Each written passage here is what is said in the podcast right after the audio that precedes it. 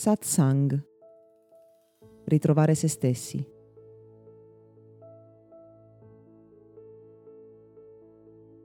Crescendo e quindi diventando in qualche modo più saggio e più consapevole, mi rendo conto di quanto sia importante vivere il ritorno alla propria natura, ma anche vivere il ritorno alla natura.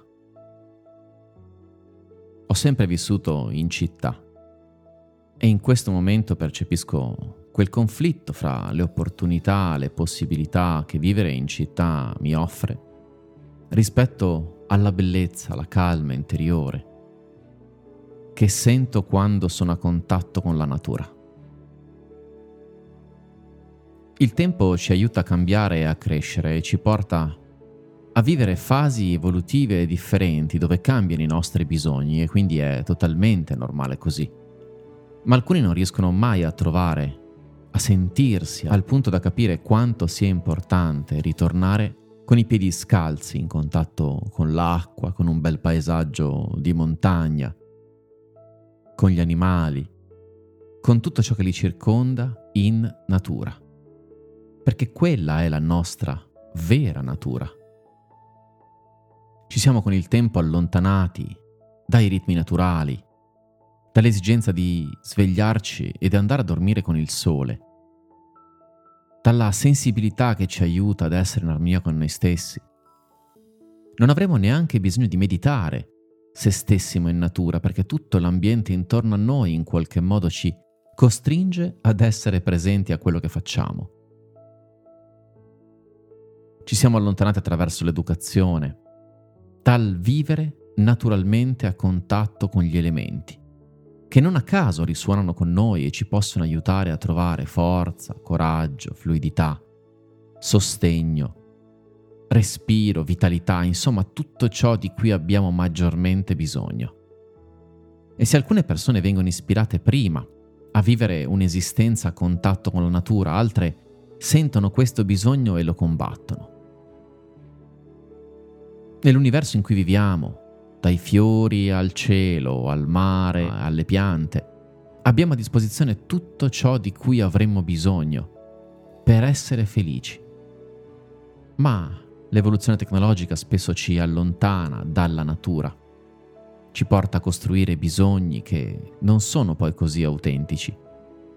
E ad avere la sensazione di non poter fare più a meno di tutti quegli ausili che se da una parte ci rendono la vita comoda, dall'altra ci rendono un po' più infelici, o forse estremamente lontano da noi stessi ed estremamente più infelici il lavoro, le esigenze logistiche, la mobilità, il caos, il rumore, tanti elementi che ci circondano nella vita sono quanto di più distante dalla nostra natura originale. Abbiamo perso il contatto da ciò che ci può far star bene e sembra straordinario tornare a fare quello che fa ogni popolazione cosiddetta non civilizzata, ciò che fa un bambino, nella naturalezza del contatto con la terra, con l'acqua, con gli elementi, senza paura, nell'ascolto, nella percezione di ciò che naturalmente c'è intorno a noi. Ci allontaniamo e perdiamo il contatto con il nostro ritmo naturale, non a caso. Ci togliamo la possibilità di sentire. E allora che la natura ti possa aiutare ogni giorno o una volta ogni tanto, a sentirti a casa, a sentirti bene, a sentirti nell'ambiente giusto e al posto giusto, semplicemente perché scegli di darti questa possibilità, di usufruire di un aiuto o più aiuti che ti circondano, che sono lì per te al di là dell'asfalto, dal rumore, del caos che spesso anima le nostre vite. E può aver senso che la vita sia fatta di fasi differenti, nelle quali a volte abbiamo bisogno di un po' di frenesia in più e di un po' di lavoro intenso, e di altri momenti o periodi nei quali è arrivato il momento di tornare a contatto con noi stessi, in qualche modo di riposarci, trovare il nostro centro e ritornare semplicemente, naturalmente, a casa. Questo podcast è offerto da Accademia di Meditazione e Sviluppo Personale Gotham www.accademiadimeditazione.it